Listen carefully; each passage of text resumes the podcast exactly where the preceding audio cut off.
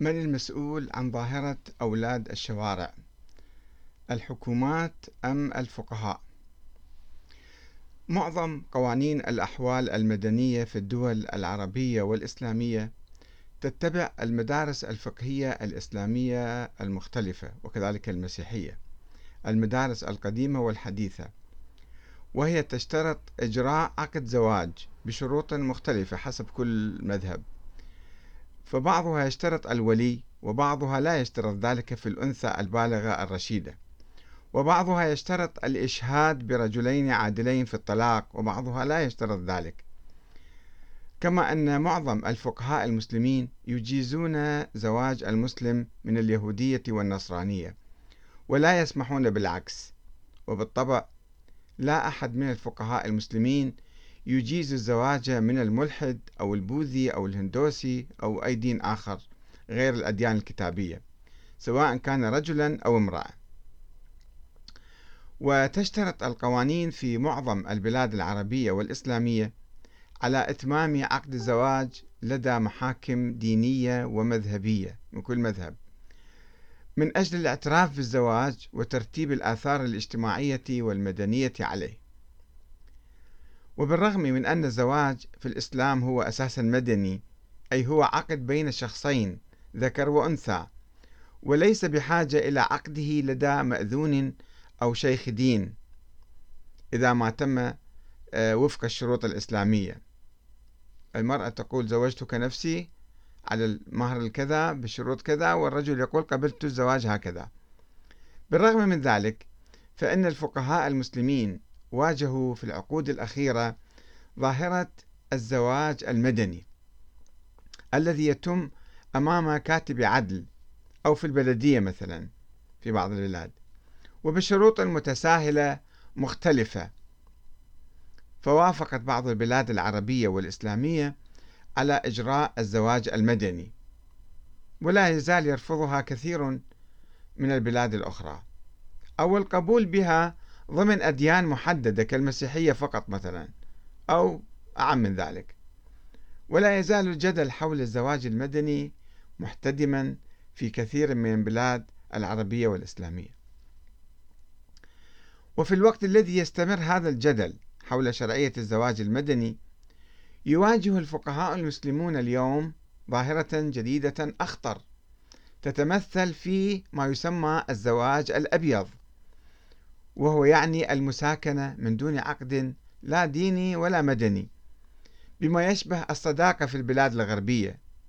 boyfriend و girlfriend وإذا كان هذا النوع من الزواج في الغرب أقرب إلى الزواج الإسلامي المدني يعني هو زواج ولكن لا يذهبون إلى الكنيسة ولا يسجلوه مثلا حتى في المحاكم.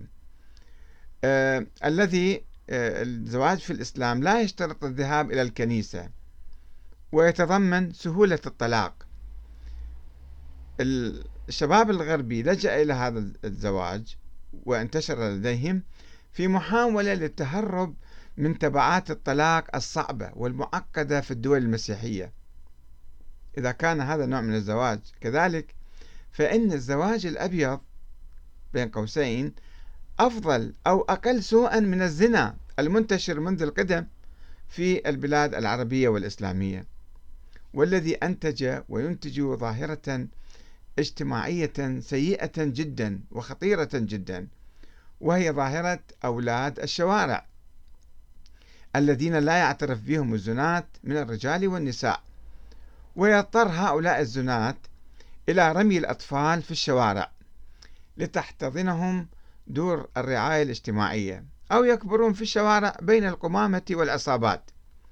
ويتحولون في النهاية إلى لصوص أو جنات يبحثون عن لقمة عيش بالحلال أو الحرام. والسبب في ذلك كما هو واضح تهرب الزاني من عار الزنا وعدم استعداده للاعتراف بعمله المشين أو تحمل مسؤولية الطفل الذي يتولد عن عملية الزنا. وكذلك تهرب الأم الزانية من العار. وتهربها من المسؤولية في تربية الطفل ورعايته ماليا لا سيما إذا كانت صغيرة وفقيرة مثلا. ومع الأسف الشديد أن الإحصائيات في مختلف البلاد العربية والإسلامية عن أولاد الشوارع أو اللقطاء تنطوي على أرقام هائلة وكبيرة.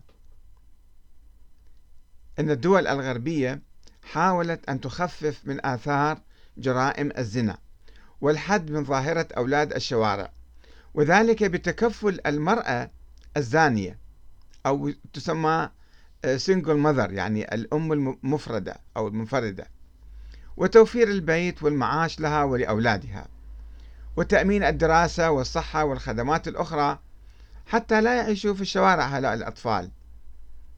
ولكن الدولة في البلاد العربية والإسلامية عاجزة عن تأمين كل تلك الخدمات للأولاد الشرعيين فكيف بأولاد الشوارع؟ وهو ما يؤدي إلى تضخم تلك الظاهرة وانتشارها بتخلي الأبوين الزانيين عن الأولاد وإلقائهم في المزابل أو على أبواب الجوامع. ولئن كان ممكنا شرعنة الزواج المدني حسب بعض الاجتهادات أو حتى الزواج الأبيض الصداقة والمساكنة ببعض التأويلات الفقهية. أن المقصود في الزواج هو الاتفاق على الزواج وليس شرط العقد مثلا كما يقول بعض الفقهاء. فلا يمكن أبدا شرعنة الزنا المحرم في جميع الشرائع السماوية.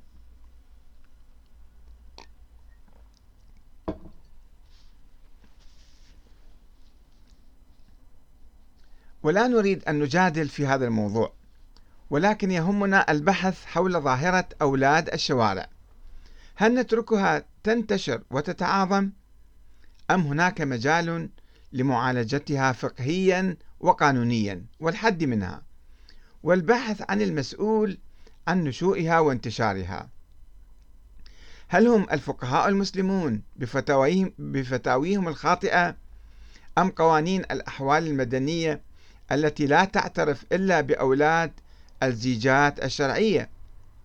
فلا تنسب أولئك الأولاد إلى آبائهم ولا تورثهم ولا تحمل المسؤول الزاني مسؤولية العناية بهم وتربيتهم. إن الزنا جريمة والتهرب من مسؤولية أولاد الزنا جريمة أخرى. وليس من العدل عدم تحمل الزاني مسؤوليته عن نتيجة الزنا. أو إلقاء المسؤولية كاملة على المرأة الزانية كما في بعض الفقهاء يقولون ذلك. والسؤال الآن ما هو دور الفقهاء المسلمين في نشوء هذه الظاهرة؟ لقد كان أبناء الجاهلية قبل الإسلام يزنون ويحرصون على تبني أولادهم من الزنا بل كانوا يتخاصمون مع الزناة الآخرين حول الأولاد إذا صاروا يعني. كل يريد أن ينسب الولد إليه ويتبناه. وكانوا يلجؤون أحيانا إلى العرافين والقافة ليحددوا نسبة الطفل إلى أي زان أو يقتنعون فيما بينهم. وهناك قصص كثيرة في التاريخ عن المخاصمات حول تبني ابن الزنا بين عدد من الزناة الذين لم يكونوا يخجلون من الاعتراف بالزنا. لأن ما كان عندهم شيء محرم أو قانون يعني. وهناك قصة معروفة حدثت في الجاهلية وتخاصم طرفاها في العهد الإسلامي وأمام الرسول الأعظم صلى الله عليه وآله. وهي قصة اختلاف الصحابي سعد بن أبي وقاص وعبد بن زمعة. زمعة هو عم النبي يصير يعني أبو زوجة النبي اللي هي سودة سودة بنت زمعة.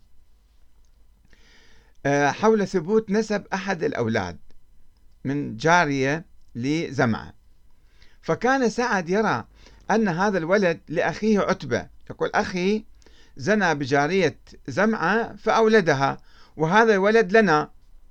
بينما كان عبد بن زمعة اللي هو ابن زمعة يعني يرى أن هذا الولد أخوه وابن أبيه من أمته وقد ولد على فراش والده. فاحتكموا إلى النبي. فلما رأى النبي الشبه الكبير بين هذا الولد وبين عبد بن زمعة يعني يشبه آه، عمه يصير أو خاله قضى به إليه قائلا هذا الحديث المشهور الولد للفراش وللعاهر الحجر.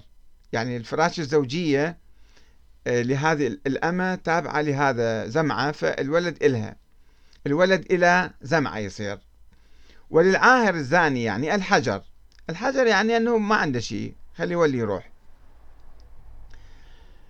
أه وقد بنى الفقهاء المسلمون من السنة والشيعة أئمة الفقهاء المختلفين عبر التاريخ بنى الفقهاء في نفي مسؤولية الوالد الزاني عن الوليد سواء بالنسبة لحمل الاسم أنه هذا يتبناه أو التوريث بنوا كل يعني أحكامهم على هذا الحديث الولد للفراش وللعاهر الحجر.